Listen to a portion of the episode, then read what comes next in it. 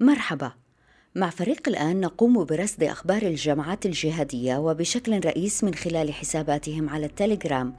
نرصد الأخبار ونحاول أن نضعها في إطارها. ماذا تعني اليوم؟ كيف ترتبط؟ بما كان أمس؟ وكيف ستؤثر في أحداث الغد؟ أنا نهاد الجريري أهلا بكم. مرصد الجهادية بودكاست على راديو الآن. في هذا الأسبوع موضوعان رئيسان. الأول ماذا قال أنصار داعش عن الخليفة الجديد أبو إبراهيم الهاشمي القرشي؟ سأتحدث إلى الدكتور مايكل كرونا من جامعة مالمو في السويد والمتخصص في متابعة إعلام داعش بعد حوالي 17 دقيقة من الآن. الموضوع الثاني حرب أو صلح مؤجلان لا محالة بين حراس الدين وهيئة تحرير الشام في شمال سوريا. سأتحدث إلى ساشا العلو الباحث السوري من مركز عمران للدراسات الاستراتيجية بعد حوالي خمس دقائق من الآن. مرصد الجهادية بودكاست على راديو الآن. إذا الخبر الأهم على الساحة الجهادية هذا الأسبوع كان تطور الخلاف بين هيئة تحرير الشام وحراس الدين في إدلب شمال سوريا. خلاصة الموضوع لأن الأخبار المتناقلة حقيقة لم تكن واضحة في كثير من التفاصيل. أن هيئة تحرير الشام اعتقلت سبع عناصر من الحراس على حاجز في منطقة جبل الزاوية في إدلب ويقال إنهم كانوا بينقلوا خردة لبيعها. فاعتبرت الهيئة أن الخردة من ممتلكاتها ولا حق للحراس ببيعها. وهذه إحدى الروايات. رد الحراس باعتقال قيادي في الهيئة هو آمر المنطقة التي وقع فيها الاعتقال ردت الهيئة باعتقال أبو عبد الرحمن الليبي أحد قيادي الحراس في منطقة الساحل بعد توجهه إلى الهيئة للوساطة وتحرير المعتقلين. عند المغرب تقريبا أصدر تنظيم الحراس بيان نقلوا حسابهم الرسمي مؤسسة شام الرباط يدعو فيه الهيئة إلى الصلح والتحاكم إلى القضاء. ووردت أنباء عن أن المسألة حلت صباح السبت وتجنب الطرفان مواجهة عسكرية. الخلاف بين هيئة تحرير الشام وحراس الدين ليس جديدا طبعا. بدأ منذ انشقاق الحراس عن الهيئة بعد إعلانها الانفصال عن القاعدة. تأسس الحراس في أوائل 2018 ومنذ ذلك الوقت قامت الهيئة باعتقالات في صفوف الحراس واتهمت بتصفية قياداتهم في غارات ومفخخات. في يوليو 2019 قتل ثلاثة قياديين في الحراس من بينهم قاضي الحدود والتعزيرات أبو عمر التونسي في غارة لقوات التحالف الدولي على مقر اجتماع قياديين للتباحث في خلافات داخلية. أنصار الحراس اتهموا الجولاني بأنه أعطى الإحداثيات للتحالف. في آب 2019 قتل القيادي في الحراس أبو خلاد المهندس وهو الأردني صهيب في تفجير مفخخة. وفي موازاة هذا الخلاف بين الحراس والهيئة ثمت خلافات داخلية داخل الحراس تتعلق بالعلاقة مع الهيئة.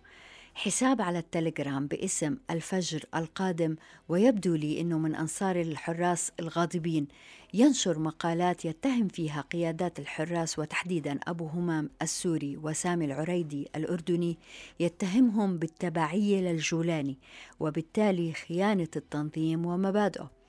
والجدير ذكره أنه حوالي 300 عنصر من الحراس طلبوا مقاضاة أبو همام والعريدي بعد أن فصلا شرعيين اثنين رفضا المشاركة في معارك حما مطلع العام. الرفض جاء من باب رفض التعاون مع هيئة تحرير الشام والجولاني اللي بيعتبروها خارجة عن الصف الجهادي بين قوسين. أبو همام والعريدي رفضا الاحتكام إلى القضاء. وأبو عمر التونسي الذي قلنا عنه قبل قليل أنه قتل في غارة شهر سبعة اعتبر أن عدم امتثالهما للقضاء هو عين الظلم والمحاباة. تعليقا على أحداث يوم الجمعة جاء في مقالات مطولة نشرها حساب الفجر القادم أنه بالأمس ترفضون التحاكم لشرع الله والنزول لقضائه مع قضاة تنظيمكم وتدعون أنها مسألة تنظيمية. واليوم الجولاني يرفض التحاكم ويدعوكم للتنازل أكثر وأكثر ويدعي أنها مسألة سلطانية لا قرار لكم فيها ولا رأي.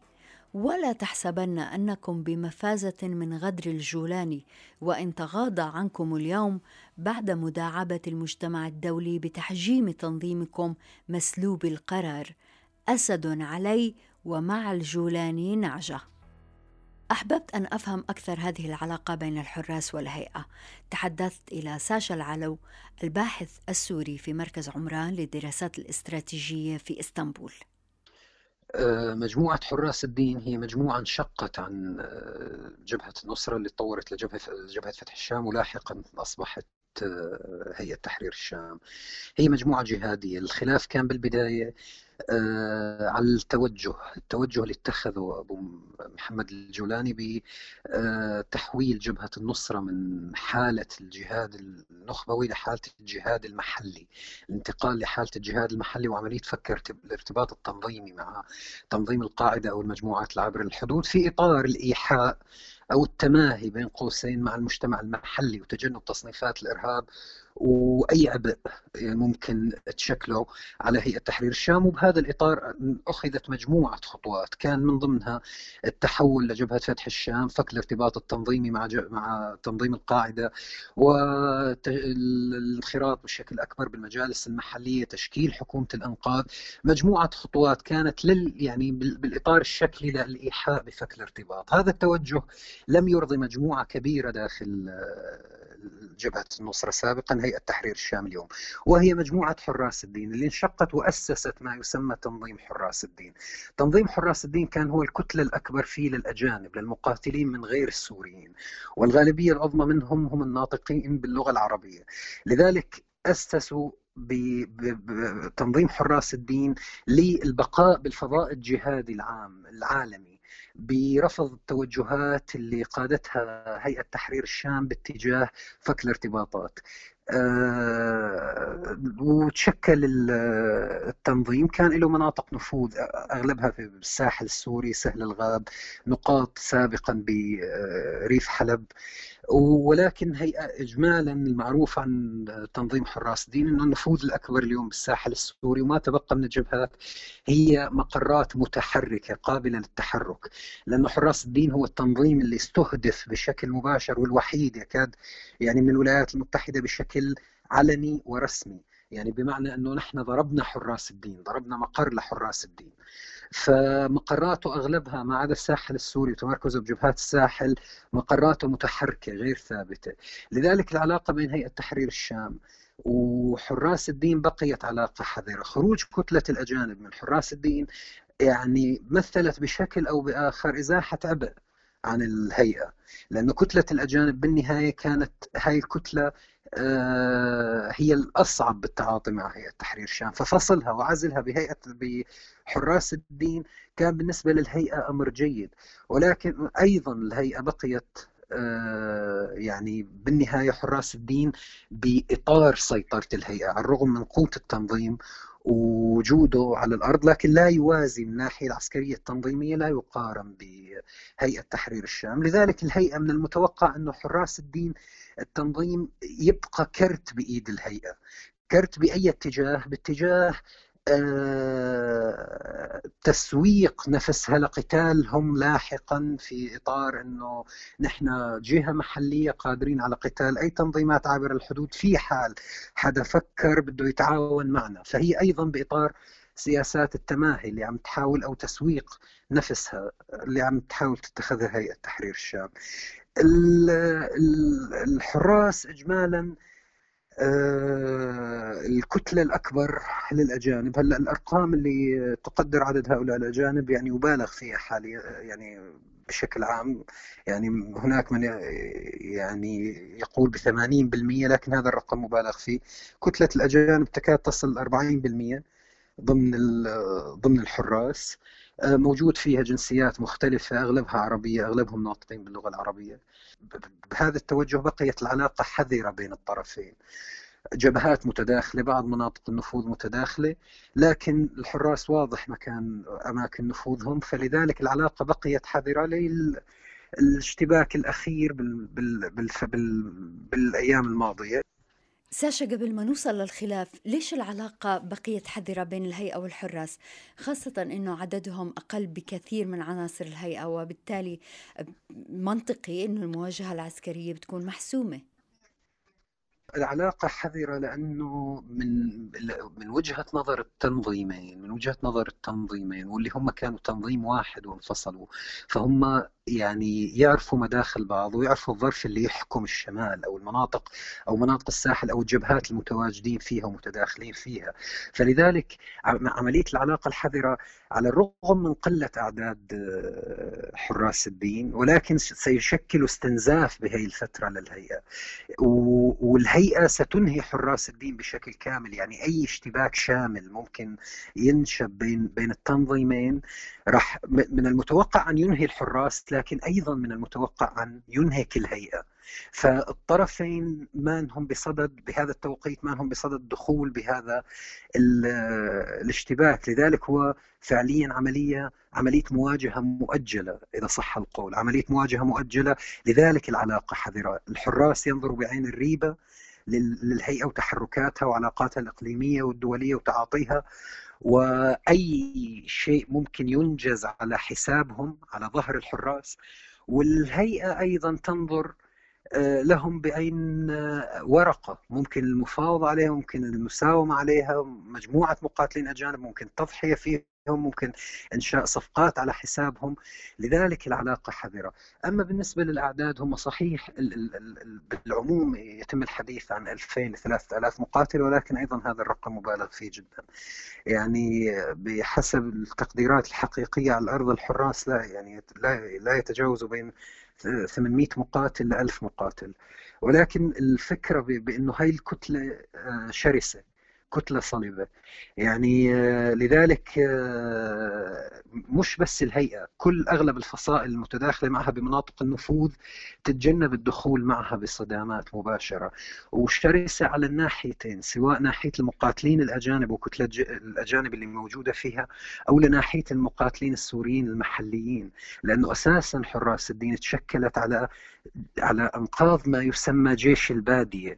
وهو أيضا مجموعات محلية سورية كانت تقاتل بالبادية السورية وهي مجموعات شرسة أيضا كانت. فلذلك المواجهة مؤجلة بين الطرفين آه، والعلاقة حذرة بين الطرفين. الاشتباك الأخير اللي صار لم يكن أيضا اشتباك يعني اللي صار من خلال آه، من فترة أيام لم يكن أيضا آه، اشتباك لأسباب شرعية. فهي المرحلة تم تجاوزها بسوريا أن يشتبك تنظيمين أو يصطدم تنظيمين جهاديين لأسباب وتوجهات شرعية. هاي المرحلة تم تجاوزها من من بداية من السنوات الأولى. المواجهة بين التنظيمات الجهادية بالسورية إما مواجهات على مناطق نفوذ أو صراعات تنظيمية. أو صراعات غنائم أو إشكاليات جبهات ومعارك. أما الإشكاليات الشرعيه فمتجاوزينها من زمان. فالاشتباك ما كان بين الهيئة والحراس بشكل مباشر. ولكن هناك شخص آه، هو الذي انشق بمجموعة صغيرة يعني بين 30 ل 40 مقاتل وأسس ما يسمى آه، أنصار الحق مجموعة صغيرة جديدة. يعني انشق فيها عن حراس الدين هي اللي اشتبكت مع هيئة تحرير الشام. وهيئة تحرير الشام اقتحمت مقراتها واعتقلتهم وسيطرت على أسلحتهم. فالخلاف هون أنه دخل دخلوا حراس الدين آه، آه، يعني خبروا الهيئة أنه هذا الشخص صحيح هو منشق عنا ولكن ما يحمله من سلاح هو سلاح الحراس. لما انشق هو هذا السلاح اللي حمله سلاح الحراس فبدنا السلاح. فإشكالية السلاح هي اللي أدت لمواجهة مباشرة بين الطرفين تم استيعابها يبدو نتيجة أنه ما حدا بده هذا الصراع أو هذا الاشتباك يتوسع بشكل غير محسوب.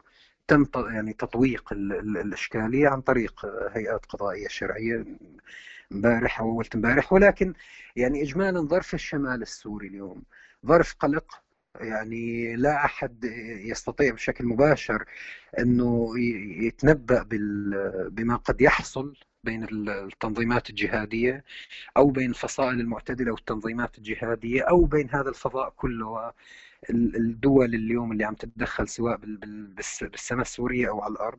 فلذلك لكن اللي فينا نقوله أنه المواجهة بين التنظيمين تكاد تكون شبه آه، قادمة ولكن مؤجلة أو أو ممكن بسيناريو آخر بسيناريو آخر في حال ضغط على مجموعات جهادية معينة آه، منها الهيئة ومنها حراس الدين ومنها مجموعات أخرى من المحتمل أن تعود ترتصف بجبهة واحدة. بتحالف جديد آه، يعني بالنهاية بيعتبروه هم أخوة منهج. يعني ولكن الخلافات تنظيمية بس وخلافات نفوذ. فهاي السيناريوهات كلها ظرف الشمال السوري وطريقة التعاطي مع هيئة تحرير الشام هو اللي راح يحدد هاي السيناريوهات. لأنه هي الكتلة الجهادية الأكبر بالمنطقة. فهو اللي طريقة التعاطي مع الهيئة وتفكيكها ومواجهتها هو اللي راح يحدد مستقبل المجموعات الصغيرة الجهادية المحيطة بالهيئة. شو خصوصية المكون الأردني في حراس الدين؟ يعني اجمالا ما حدا عنده معلومات دقيقة عن هذا المكون داخل الحراس ولكن الحراس تركيبتهم وحكينا إنه تركيبة 40% من الحراس هم آه، أجانب ومن المنطقة يعني من آه، فيهم اليمني والمصري والأردني ولكن في بروز واضح للمكون الأردني داخل تنظيم الحراس. والاشكاليه ليست إنه بروزه ليس بالقيادة لأنه الحراس ما ليس لهم قيادة واضحة بمعنى أن يعني قائد واضح مثل أبو محمد الجولاني بالنسبة لهيئه تحرير الشام. الحراس يعتمدون على مجلس قيادة مجلس شورى مجلس قيادة هو الذي يحرك التنظيم. هذا المجلس النافذين فيه هم في بروز واضح للشخصيات الأردنية منهم أبو الوليد الأردني. أيضا العلاقة العلاقة مع آه، سامي العريدي التنظيم له علاقة قوية مع سامي العريدي بحسب المعلومات المتوافرة. هو أردني؟ أيضا بالنسبة للفضاء التنظير الجهادي هم يتبعوا أبو محمد المقدسي. هو كمان أردني؟ تماما. فالبروز الأردني واضح سواء على مستوى الحالة القيادية للتنظيم أو على مستوى التنظير بالفضاء الجهادي لهذا التنظيم.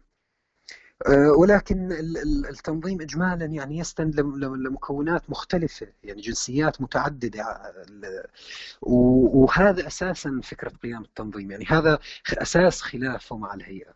هو رفض الانفصال عن الفضاء الجهادي العالمي اللي القاعدة جزء منه وبتوجه الهيئة باتجاه الجهاد المحلي اللي يكون العنصر المحلي رئيسي فيه. فلذلك كتلة الجهاديين الأجانب بدأت تحس بالخطر آه، خصوصا إنه المقاتلين الأجانب بالظرف السوري يعني من الطبيعي تزيد شراستهم من الطبيعي لأنه الخيارات بلشت تضيق بالنسبة لهم. آه، وشفنا نموذج من منهم في مقاتلين تنظيم الدولة. لا الدول قابلة لعودتهم لا دولهم قابلة لعودتهم ولا المكون المحلي قابل لهم. فبدأوا المكون الأجنبي يعني يعني يراكم على بعضه بدأ يعزل نفسه عن هاي التنظيمات وخياراته قله الخيارات ضيق الخيارات. يعني باعتقادي هو إحدى عوامل الشراسة والرفض بالانفصال عن الفضاء العالمي الجهادي يعني. ساشا العلو الباحث السوري في مركز عمران للدراسات الاستراتيجية. شكرا جزيلا لوجودك معنا. شكرا شكرا لك مرصد الجهادية. هذا الأسبوع واصلت قنوات داعش بث أخبارها كالمعتاد متجاوزة وبشكل مريح جدا حملة التليجرام. صدر العدد 212 من أسبوعية النبأ في الموعد المعتاد يوم الخميس 12 ديسمبر. زاوية حصاد الأجناد المعتادة أحصد 53 هجمة هذا الأسبوع أكثرها كان في العراق. حصاد الشام خلال الأشهر الأربعة الأخيرة بلغ 233 هجمة أكثرها في ولاية الخير أي الحسكة. خبر مهم لم يصل إلى نسخة يوم الخميس من النبأ.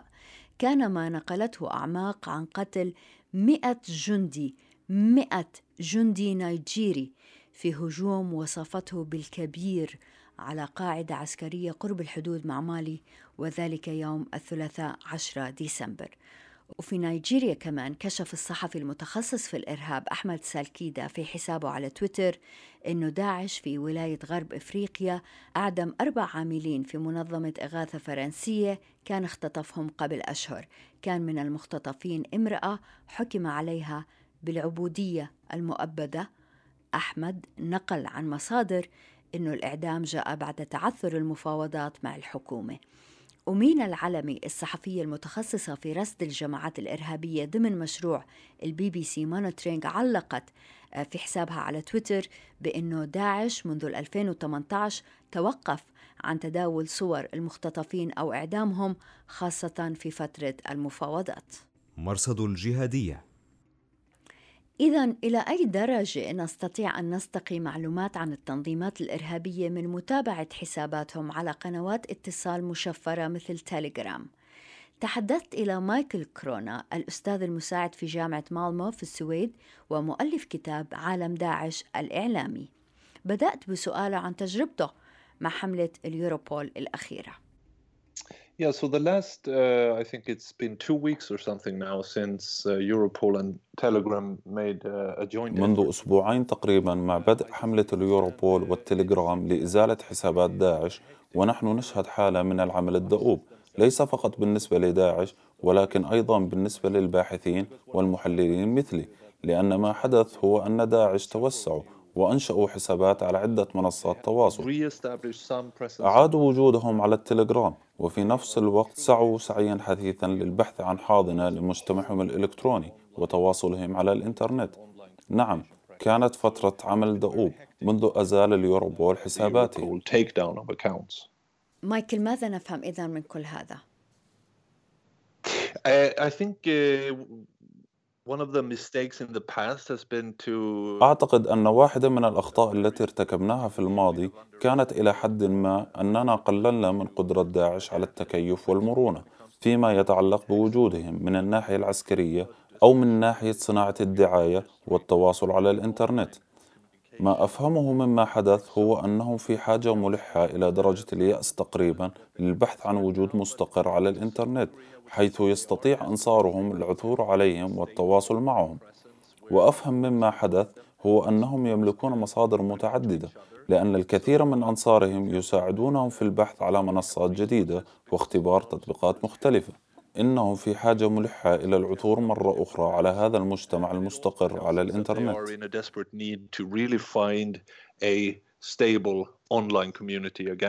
لماذا هذا أمر مهم لداعش؟ لماذا هذا الإصرار؟ It's crucial for them in order to uphold uh, their um, their brand because هذا أمر مهم جدا لهم حتى يحافظوا على هوية التنظيم وصورته ما استطاعوا فعله بعد أن خسروا السيطرة على الأرض وبعد أن خسروا ما يسمى الخلافة في 2017 هو أنهم تكيفوا مع الوضع الجديد وأحيوا هوية التنظيم. ولا يزالون يصورون على أنه تنظيم جاذب يستقطب الأنصار ويحثهم على القيام بأعمال معينة في مختلف أنحاء العالم. لقد نجحوا في الحفاظ على جاذبية هذا التنظيم. ولهذا من المهم لهم الآن أن يضخوا الحياة مجددا في هذا التنظيم حتى يشعر أنصاره بأنهم جزء من هذه المنظومة وبالتالي يحتاجون إلى هذا المجتمع على الإنترنت كان هذا من أهم الأساليب التي اتبعها التنظيم من أجل خلق هذا الشعور بالاحتواء الذي يشعر به أنصاره في العالم. Uh, create this, this inclusive feeling for supporters around the world. مايكل سألت خبير يتابع الحركات الجهادية من حوالي عشر سنوات قال إنه انحسار داعش على الأرض لا يعكس بالضرورة انحسارهم أونلاين ما رأيك؟ I totally agree. Um, it, uh, it is, I mean, أتفق تماما مع هذا الكلام كما رأينا في الفترة الأخيرة لا أهمية كبيرة لانخفاض عدد حساباتهم على منصة معينة في مقابل زيادة قدرتهم على إيجاد فضاءات أخرى وتقديم الدعم لها إن نظرنا إلى الأسبوعين الماضيين نجد أنهم تمكنوا من تأسيس حضور لهم على عشر تطبيقات هاتفية مختلفة أو منصات تواصل مختلفة. وهذا يعطينا فكرة عن قدرتهم وعن المصادر المتوفرة لديهم من أجل بث شعور بأن هوية التنظيم لا تزال حية. وأعتقد أنهم مقابل خسارة الخلافة في الواقع كسبوا وتوسعوا في العالم الافتراضي. فتحوا قنوات جديدة واستفادوا من منصات مختلفة وزاد عدد الأعضاء المشاركين في هذه المنصات إنها مفارقة خسارتهم على الأرض أكسبتهم حضورا في الفضاء الافتراضي when they lost territorial ground, they grew in, in terms of the virtual sphere. أنت تتابع إعلام داعش بشكل يومي من 2014 هل تغيرت استراتيجيتهم؟ في الواقع لم تتغير الاستراتيجية. صحيح أن محتوى الدعاية وتكرار نشر الفيديوهات وحتى جودتها قلت فلم نعد نرى الدعاية هذه الأيام كما عهدناها سابقا على الأقل في القنوات الرسمية. لكنهم لا يزالون يتبعون استراتيجية ثابتة فيما يتعلق بالتواصل المركزي من حيث الخدمات الإخبارية والمواجز الإذاعية التي لا تزال تصدر يوميا. وكذلك صحيفتهم تصدر بشكل مستمر منذ سنوات. هذا يعني أن لديهم أدوات تواصل ودعاية رسمية مركزية وهذه هي الاستراتيجية التي لم تتغير على الإطلاق. ما تغير هو طريقة تفاعل الأنصار على هذه المنصات في مجتمع ديناميكي يخدم داعش بطرق مختلفة.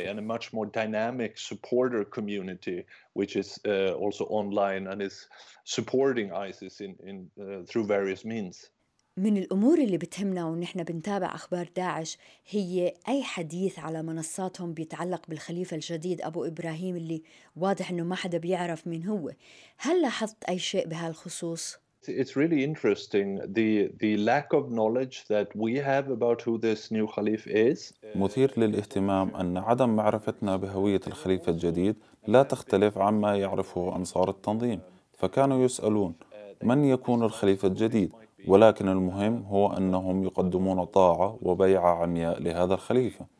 مهم جدا لهذا التنظيم أن يعلن عن اسم القائد وأن يعين للخليفة تحقيقا لشروط فقهية تتعلق بهوية التنظيم.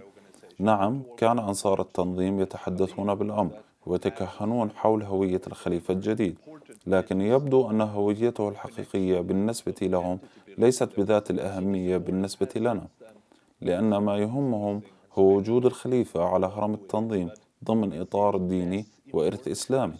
هذا أهم بكثير من هوية الرجل. That's the most important for them rather than the identity of the individual. In the days uh, following the appointment of the new caliph, there were في الأيام التي تلت إعلان تعيين الخليفة بدأت مجموعات خاصة على التليجرام مجموعات محادثة خاصة وصغيرة بدأوا يسألون بعضهم البعض عن هوية الرجل من خلال الرسائل التي استطعت أن أقرأها.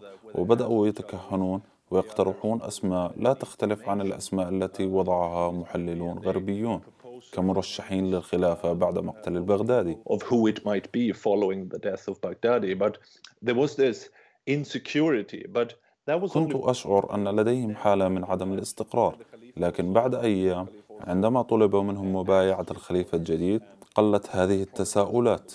ولهذا استنتجت أن هوية الرجل غير مهمة لهم.